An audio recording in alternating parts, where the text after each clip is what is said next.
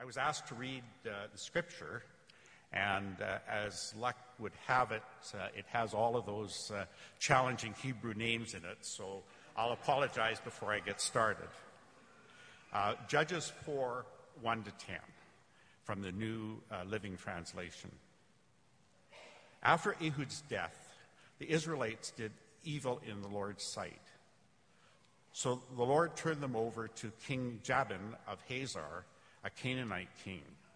The commander of his army, army was Sisera, who lived in Harosheth, uh, Haggavim. Sisera, who had 900 iron chariots, ruthlessly oppressed the Israelites for 20 years. Then the people of Israel cried out to the Lord for help. Deborah, the wife of Lapidoth, was a prophet who was judging Israel at that time. She would sit, sit under the palm of Deborah between Ramah and Bethel in the hill country of Ephraim, and the Israelites would go to her for judgment. One day, she sent for Barak, son of uh, who lived in Kadesh, the land uh, of uh, Naphtali. She said to him, This is what the Lord, the God of Israel, commands you. Call out 10,000 warriors from the tribes of Naphtali and Zebulun at Mount Tabor. And I will send out, I will call out Sisera, commander of Jabin's army, along with his chariots and warriors, to the Kishon River. There I will give you victory over him. Barak told her, I will go, but only if you go with me. Very well, she replied. I will go with you but you will receive no honor in this venture, for the Lord's victory over Sisera will be at the hands of a woman. So Deborah went with Barak to Kadesh. At Kadesh, Barak called together the tribes of Zebulun and Naphtali, and 10,000 warriors went with him. Deborah also went with him. May the Lord bless the reading of his word.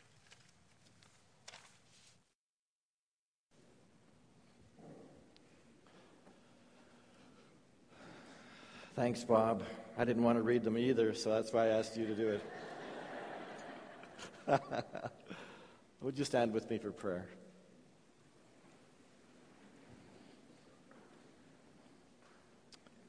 Lord, we are uh, very thankful this morning for your word. And you've given us a passage this morning that uh, certainly I, I haven't looked at much through my years. And I thank you for this passage this morning. I'm sure there are things that you want to say to us and impress upon us today from this word. So, Lord, we're just asking now that you'd give us ears that would be attentive. We are asking for eyes that would see beyond even the words, but see into our context where we live. Uh, and we're asking for feet that would march along to be obedient to the things that you show us. And we are so grateful to be here together. So as we learn in community this morning, we ask for the blessing of you, our Father, and you, our Lord Jesus, and you, Holy Spirit. Amen. You may be seated. Well, you may not yet know the name of Rakeem Cato. He's uh, 23 years old and he's the quarterback of the Montreal Alouettes. He's trying hard to earn the right to be the starting quarterback, and I think from the looks of it, he's going to do it. Uh, even though he, uh, they lost the game to Ottawa a couple nights ago. What you may not know is that he is from the projects in Liberty City, which is uh, six uh, miles out of downtown Miami. He escorted a, a, uh, journalist back to his hometown, and uh, this is a good picture, actually, of one of the most violent neighborhoods in America. And this young man grew up there, uh, and he made it. I mean, he never knew his dad, who was in prison for the first 20 years of his life. Someone said his neighborhood in in uh, Liberty City is no different than Afghanistan. The only difference is that you don't have the roadside bombs. But seven or eight people get killed every day. in Liberty City in this area known as the Projects. So when Cato was 13, his mother died of pneumonia. She was only 39. She was a woman who worked two jobs to put food on the table for her family. And her death was absolutely devastating to Rakeem. His dad was in prison. He was alone, and I think the story is correct that he was left to the care of some older siblings to kind of help him along. So Cato has come up through this tough neighborhood to make a life for himself. And he knows what it's all about to look over his shoulder and check to see that he's not getting in the middle of a, of a gunfight in his neighborhood. He made it through. Uh, he's now quarterback, and of course, we all wish him well as we learn about his story, and we pray that he will know Christ. Uh, the story of hardship and panic, though, is the story of many today, not just Keem. People who live uh, in various parts of the world, who live in places like Iraq and Syria and Iran. Uh, we've just been to Michigan, and our kids there uh, leave their doors unlocked when they drive away from their house. I didn't think there was actually a place on the planet that would do that anymore. And I say, shouldn't we lock up? And they, no, we could, we could, but we don't need to. What a different world from Liberty City. We had a gentleman in church last Sunday, and I see he's in church again this Sunday, who has come from Iran. And he speaks of the persecution in that land especially if you name the name of Jesus. And, and uh, he has come to know the pastor that we pray for, Pastor Saeed, who is in one of the prisons in, in uh, Iran.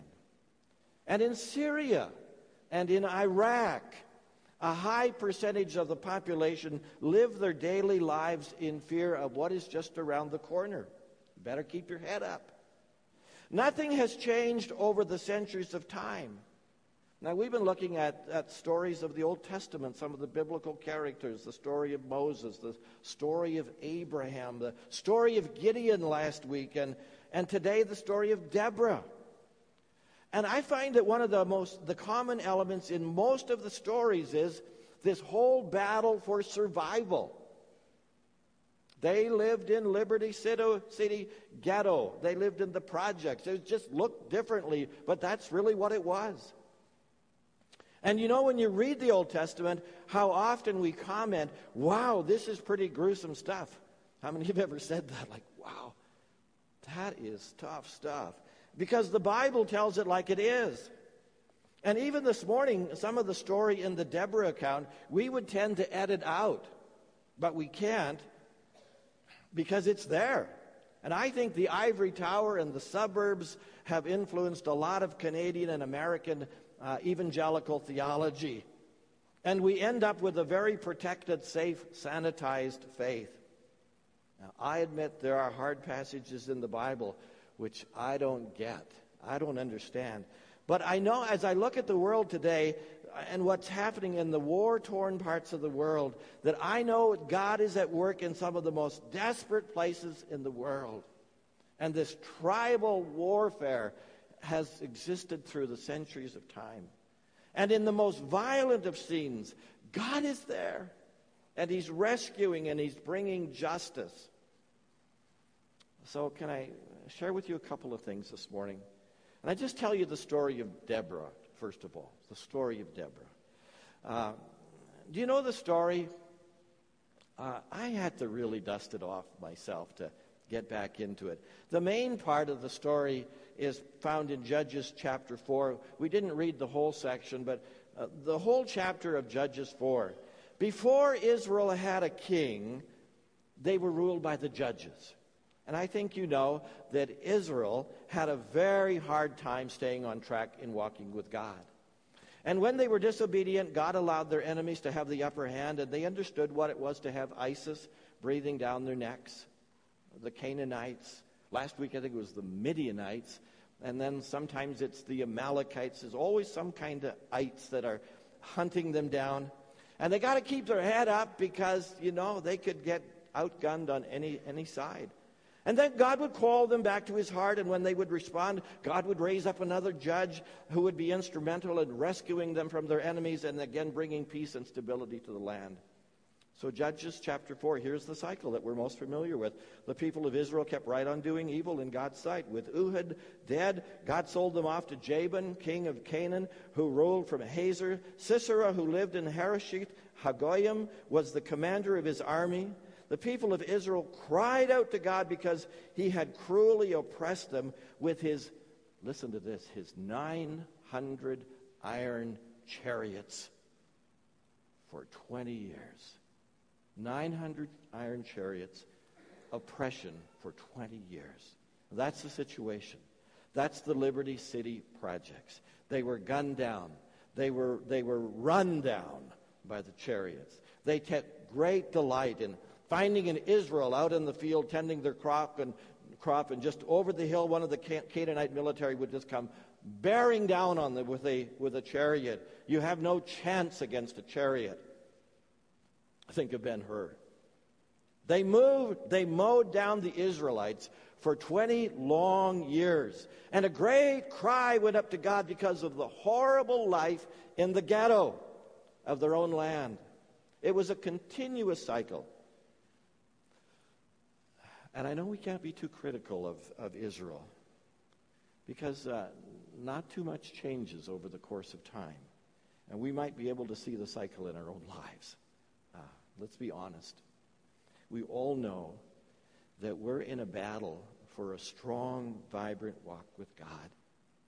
And the enemy will do everything he can in your life to find your weak spots, and he'll make it his purpose to bring you down. And we all have this up and downness in our lives.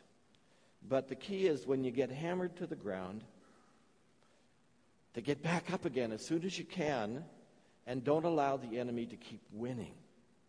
Keep calling out to God. Keep admitting your need. Keep inviting the Spirit of God to be your guide and your encourager and the one who will strengthen you. Now, there are four main characters in the story two on the good side, two on the bad.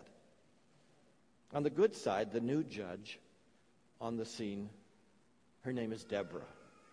Awesome lady, inspirational, the recognition in that day of a woman of God who would lead her people. This was rare. Awesome lady. She had such a wonderful faith in God. She was a judge and she was a prophetess. And Deborah was a singer and she was a songwriter. She had an impressive resume. About 30 years ago, a young athletic star named Billie Jean King how many of you remember that name? Yeah. Was challenged to a tennis match in what was billed the Battle of the Sexes. Do you remember? Another American tennis star, Bobby Riggs. He was 55 at the time. He'd been considered the best player in the world after he won the Wimbledon and three U.S. Opens. And, uh, but years later, he thought he still had it. And he could beat a 29 year old because she was a woman. And he actually practiced in a t shirt that said, If I'm to be a chauvinist pig, I want to be the number one pig. that was Bobby Riggs. And so, before a live audience of 30,000 and a viewer audience of 50 million, King soundly trounced Riggs in consecutive sets. Riggs was humiliated as the match clearly advanced the argument that a young woman could beat an older man, something few people today would, would even question. Clearly, the honor went to a woman. Well, Deborah recruited a man from the military by the name of Barak. No relationship to that guy. That's not him. And so one day, the spiritual leader of the Israelites, the new judge, Deborah, the one who heard the concerns of her people, had a word from God. Now, friends, thank God that He speaks to us. He speaks to us. He speaks to us through His Word, the Bible, and sometimes He puts a word in our hearts through dreams, and sometimes He puts a, a word in our heart through nudges. And sometimes he can, he can give you an encouragement through walking through sprinklers. And he just has a way of giving you a word. And God did that with Deborah. And when Deborah got the word, she texted Barak to give him a heads up that God was going to do something to resolve these 20 years of ghetto living. Barak is going to be called upon to lead the charge, and he'll be asked to call up 10,000 warriors to fight against the Canaanites, and he's going to be the military leader. Now, we have no, no evidence that he'd had any experience at all, that he was a military leader. He might have been, but he's getting the call. Now, you have to be ready when somebody texts you and says, You're needed. You're needed in leadership. You're needed to step up to the plate. And you're needed uh, to use your abilities and gifts for the glory of God. The Bible is full of illustrations of God calling and prodding people into service in spite of their overwhelming sense of inadequacy. And in every instance, their faith in God get bigger. And how, how many of us know that? You get pushed out of your comfort zone and you've got to call on God, and your faith gets bigger. When people describe their first ex- ministry experiences, they use phrases like, I was so afraid. I felt so inadequate. I went into that feeling so unprepared. One pastor writes, he says, since personal ministry is an integral component to spiritual growth, we are committed to involving as many people as possible, as young as possible, as soon as possible. We don't wait until people feel prepared or fully equipped. We, he says, if you wait to engage people in ministry until they feel like they're ready, you'll wait a long time. So sometimes you've got to just push people into the pool. God may be leading you into some new ventures this fall. Perhaps leading a, a home group. Never done that before. And you might be willing to step out. Say, I could do that. I don't, I'm, I'm scared, but I could do that. So pray. Ask the Lord. Uh, maybe uh, involved in mentoring someone. There, I think there's a little insert in your Sunday news today, w- working with the youth. Maybe you'd, you'd consider mentoring someone, a youth. And in due time, we'll look forward to a brand new church plant. We start everything at ground level with a new church plant. And wow, is that a faith building experience? As, as Bob has kind of just said, we've watched God as, as this ministry developed through the years. You may hear God speaking and say, I would love to do that. Now, not everybody will, and I know that. It's not everybody feels called to start a new church plan, but there will be some that God will clearly say, Ah, that's me. I feel like God is saying, That's where I want you to be. So Barak gets the call. Now, on the enemy side, we have two people. Jabin, who is one of the Canaanite kings, he's calling the shots for the Canaanites. And then we have Sisera, who is the commander of Jabin's army. And all I have to say about him is he's a cruel dude. He's a cruel dude. He delights in making others miserable. His passion in, in life is to make life as terrifying and awful for the Israelites mowed them down, knocked them off, and his greatest pride was stretched out there in his backyard in that military war field 900 iron chariots. The war machine of the day, the biggest and the best. And he felt pretty confident that he could take on just about anybody.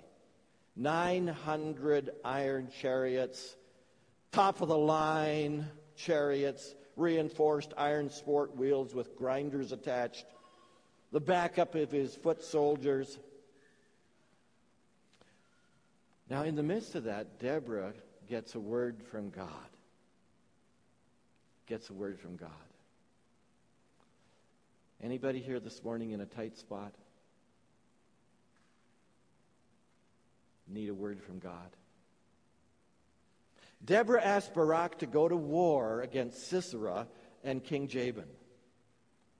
One day she sent for Barak, son of uh, Abinoam, who lived in Kadesh in the land of Naphtali. She said to him, This is what the Lord, the God of Israel, commands you.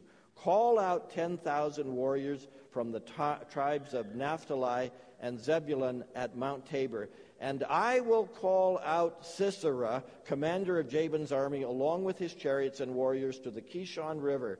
There I will give you victory over him. Now, it's only fair to put yourself in Barak's shoes. He's just received a military command from Deborah, Deborah, the judge at the time. First, he has to recruit 10,000 soldiers, but most challenging to his mission is to take on Sisera with 900 iron chariots and a whole army. Now, when someone asks you to assume a huge role, and you know it could cost you your life, you want to be sure that this person is really hearing from God. Do they really have the Word of God? Take on Sisera and 900 chariots. What? Me? Take on a leadership role. What? Me? Become a missionary to Iraq, Iran these days? Really, Lord? Is that you saying that? You want me to serve in Syria? You want me to work in El Salvador with all the gangs? You want to be sure this person inviting you is really hearing from God. Do you know how Barak responds? He says, I will go, but only if you go with me. I'll go, but only if you go with me. Hey, Miss, Mrs. Deborah, judge of the nation. You sure you got this right from God? Just in case you don't, I feel a whole lot better if you're willing to put your life on the line and come with me. I mean, how does a military commander get away with that? Can you imagine what would have happened if the commander of the U.S. Armed Forces in Iraq would have said to the other Barack, If you go with me, I'll go. Or to George Bush, If you go with we'll, we'll get into this. When a commander gives you an order, you do it. But there was something about Barak that would not let him step out and be the man that God had called him to be. And you got to love verse 9. Wait a minute, it's okay. You can smile at this one. Very well, she replied, I'll go with you. But you will receive no honor in this venture, for the Lord's victory over Sisera will be at the hands of a woman. Now, you might be thinking that it was Deborah who would receive the glory. But actually, it wasn't. And you'll see that in a minute. The battle was fought in the valley just below Mount Tabor. There it is. Mount Tabor is a kind of cone hill rising up from the valley. It's the perfect place not to be fighting because it can be surrounded. I remember uh, the bus not being able to make it up to the top of Mount Tabor. There weren't any Canaanites around, but the roads were very narrow as they as they wound up to the top. And uh, I'm, think, I'm sure things have changed now. So we hopped into cars and we rode to the top of Mount Tabor. Great view, as you can see, a great view from there. This is it where it is believed that Jesus was transfigured. Sometimes it's referred to as the Mount of Transfiguration. Sisera got word that the Israelite army were on top of Mount Tabor. How perfect could this be?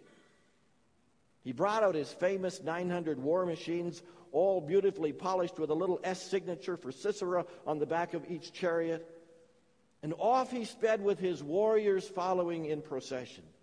And when Mount Tabor was surrounded, Deborah said to Barak, Get ready. Get ready. Watch him. This is the day. The Lord will give you victory over Sisera, for the Lord is marching ahead of you. I love to be around men and women who are hearing the voice of God. I pray God will give us leaders in our day who will sound the battle cry. Get ready. This is the day. The Lord will give you victory. I love what God has done and, and He's doing at TCC. Every ministry that I know of here and every other church is faced with the challenge of moving forward with faith and courage. It's never a mechanical plugging in of a few formulas. You just do this, this, and this, and things move. It, it, it's never that. It's always an adventure of faith. You don't know what lies beyond the next door. It is a matter of trusting, a matter of hearing God, and a matter of being responsive to the call and mission of Christ for our world. It's never straight or simple. There's always an element of faith and trust. Do we have this right? Are we in unity on this? Is this where God is leading? We're standing on the edge of some new things at TCC. What an, what an exciting fall is ahead of us. What makes it exciting is that God is leading us to take some more steps. You've heard of the church plant proposal. That's always a faith venture when you plant a new church. Just one step at a time, and that's just what God sort of gives, one step at a time. We want to ask God to open our hearts as well to creating an environment right here in our own body where people are discipled, where people are encouraged, where people are mentored, where people are prompted to step out like Barak.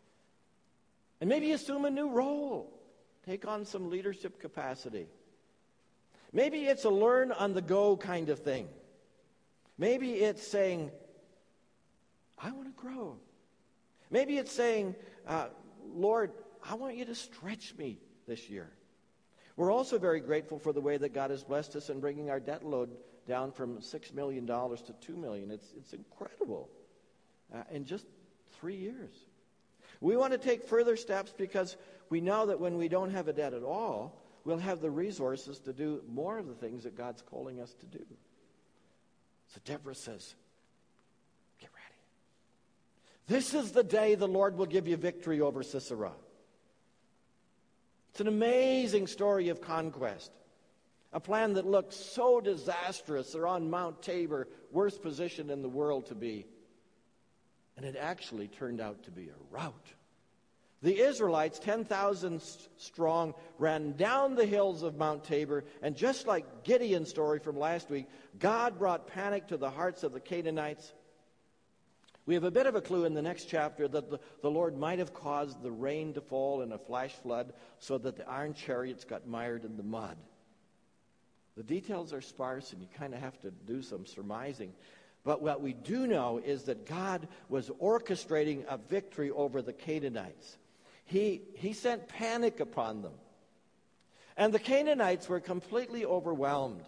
The military general Sisera ran for his life and found safety in the tent of Jael, J A E L. Now, there was an alliance between this family clan and King Jabin. And Jael, this lady, assured him that he would be safe in her tent because he's on the, on the flee and, and offered him milk, and he fell asleep in her tent. But she said before he fell asleep, Don't be afraid. She covered him with a blanket. Stand at the door, he told her. If anyone comes and asks you that, uh, that if I'm here, say, No. She said, Don't worry, got you covered. But when Sisera fell asleep from exhaustion, Jael quietly crept up to him. Here's the X rated part of the passage.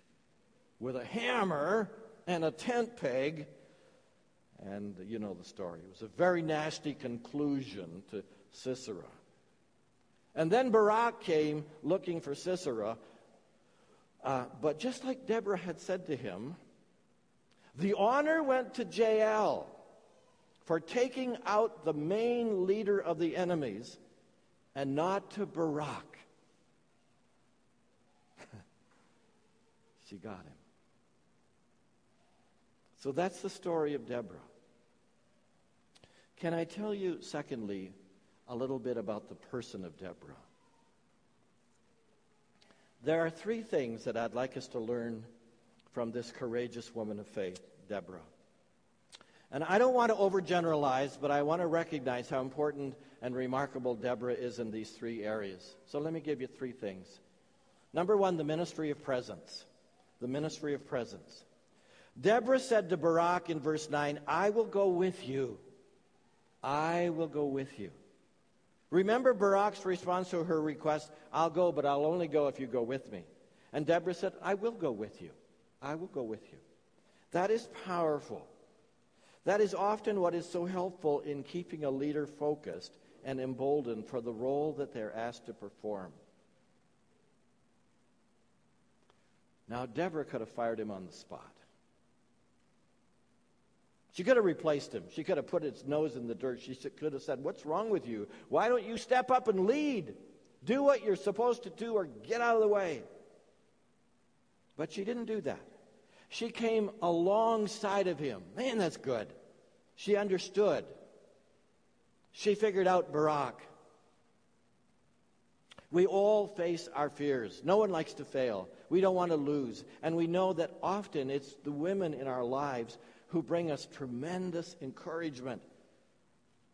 Thank you, women, for standing alongside of us. And I pray we would do the same for you. Barak is saying to Deborah, I can't make it without you. And what does she do? She steps in there to say, No, that's okay. I'll go with you because you're going to win this. It's called the ministry of presence. And Deborah models it well. Do you have someone that you're walking alongside of right now? And actually, what they need most of all is the ministry of presence. Do you think you could just step up and not walk ahead or not walk behind? But just walk right beside them. You have no idea what that will do. It will bring them courage and strength for what's coming next. You know, I wonder if Jesus, when he was hanging on the cross, was strengthened by knowing his mom was there. Never really thought of that before. Jesus said, Mother, behold your son, son, behold your mother. Maybe just the presence of his mother there. Knowing that it was so hard for he, her to be there. Oh, that was awful. But on the other hand, so grateful that she was. Some people, when they get married, they think they can change their spouse. Guess what? None of us have the power to fix others. Only God can fix broken people. And if they need fixing, if someone is broken, all you can do is ask God to change them. And, and ask God to give you the strength to deal with their brokenness. And sometimes it's simply the ministry of presence that will be most effective. Uh, secondly, the ministry of God's presence. The ministry of God's presence. So there's the ministry of our presence, and then there's the ministry of God's presence. And Deborah directs Barak's attention to God. Here's what she says in verse 6 This is what the Lord, the God of Israel, commands you. Call out 10,000 warriors from the tribes of Naphtali and Zebulun at Mount Tabor. And then remember verse 14. Deborah says, Get ready. This is the day the Lord will give you victory over Sisera. What an encouraging word for Barak. Deborah directed him to God. He said, The Lord's going to go before you. How often has my wife or my mother, daughters, been instrumental in saying, hey, you're not alone. You're not alone. God is going before you.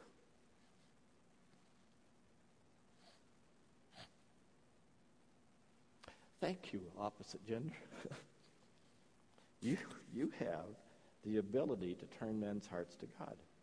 There's something about your ability, who you are, that leads and give strength and encouragement.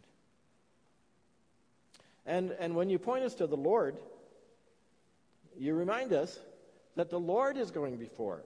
It, can be a game changer. I hope we do that for you as well. I hope we do that for you as well. Look at Deborah. Look at her point Barak to the Lord. What did Deborah do? She said, Hasn't the Lord gone before you? Hasn't the Lord gone before you? You can do this because God has gone before you. Look at God. Don't look at me. Don't look at your ego. Don't look at your failures. Don't look in the mirror. Put your faith in the Lord. Has not the Lord gone out in front of you? Anybody here need that this morning? Hey, friends, sometimes that's all we need to do is simply to remind our family members, remind one another that God is going before you. You don't need to worry. You don't need to worry. Put your full trust in God. And then there's the ministry of giving dignity. The ministry of giving dignity. Not only does Deborah give to Barak the ministry of presence,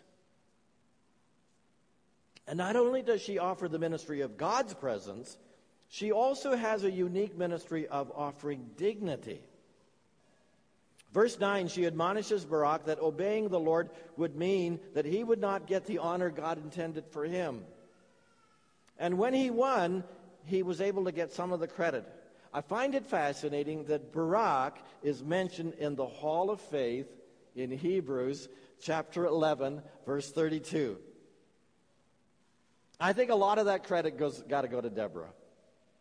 Can I just say that women, you have the ability to set men up for victory. And there has to be something humbling about that. Especially when you have the power and the authority, but you set somebody else up for victory. That's incredible. It's like skating towards the net with the puck, and you've got a breakaway, and you can score, and you can put it in the net, but it, you unselfishly pass it off to your teammate. That's incredible. It's being a team player. Of course, I make the same argument for, for men setting up women for victory, but I'm just looking at our text. And it's Deborah setting up Barak. Really, she gave Barak dignity. She could have shamed him. She could have berated him. She could have put him down. She could have thrown him out. But no, she said, I'm going to set it up so you can win. And you know, really, that's how God responds to us. He sets us up for the win. He always wants us to win. He's never happy when we choose the path of loss or failure. We're always in a battle until we leave this planet. But it's great because we know the end of the story and we know the last chapter, and God wins, and so do we. He allowed his son to be hung on a cross in shame so that you and I would never have to live in shame. Preserving our forever dignity. Isn't that incredible? Preserving our forever dignity. Anyone, anytime anyone tries to shame you, remember that's not coming from the Lord. Because the Lord took our shame, He took our sin, and when we fall short, we go to Him and He says, I paid that for you. I paid that for you. You are a child of God. You are sons and daughters of the Lord God. You are always my child, regardless of what the enemy shout, may shout at you, and regardless of how he accuses you. You're still my child. Lift up your head, and when you can't lift up your head, there are days like that. There are days that you're tired and worn. And he says, Come, and I'll give you rest. You need me to hold on to you? Lay your head down here, and in the presence of the Holy Spirit, I will give you what you need. I'll give you what you need. And then after you have rested, get up and be on your way because I'm going before you. And you have the victory. The ministry of presence, the ministry of God's presence, and the ministry of giving dignity. Could we say a prayer in closing that God would just give us the ability to understand these in our lives? Would you stand with me, please?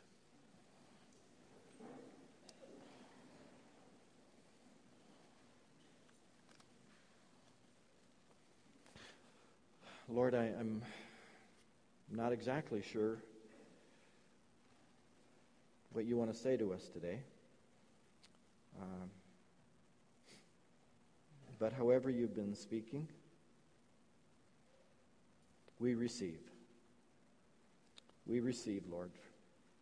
Bring to our hearts what, what your truth is. For those who are struggling this morning, bring, bring comfort. For those who are really questioning, oh, Lord, what is this? Bring clarity.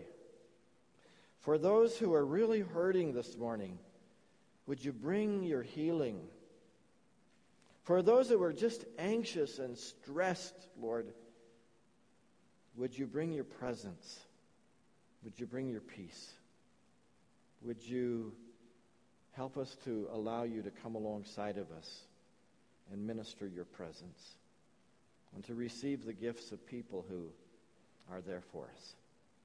Help us to put on the garment of love always. Help us to put on the armor of protection. And we pray that you would clear our eyes, that you would help us to see the glory of God. For it's in Jesus' name we pray. Amen.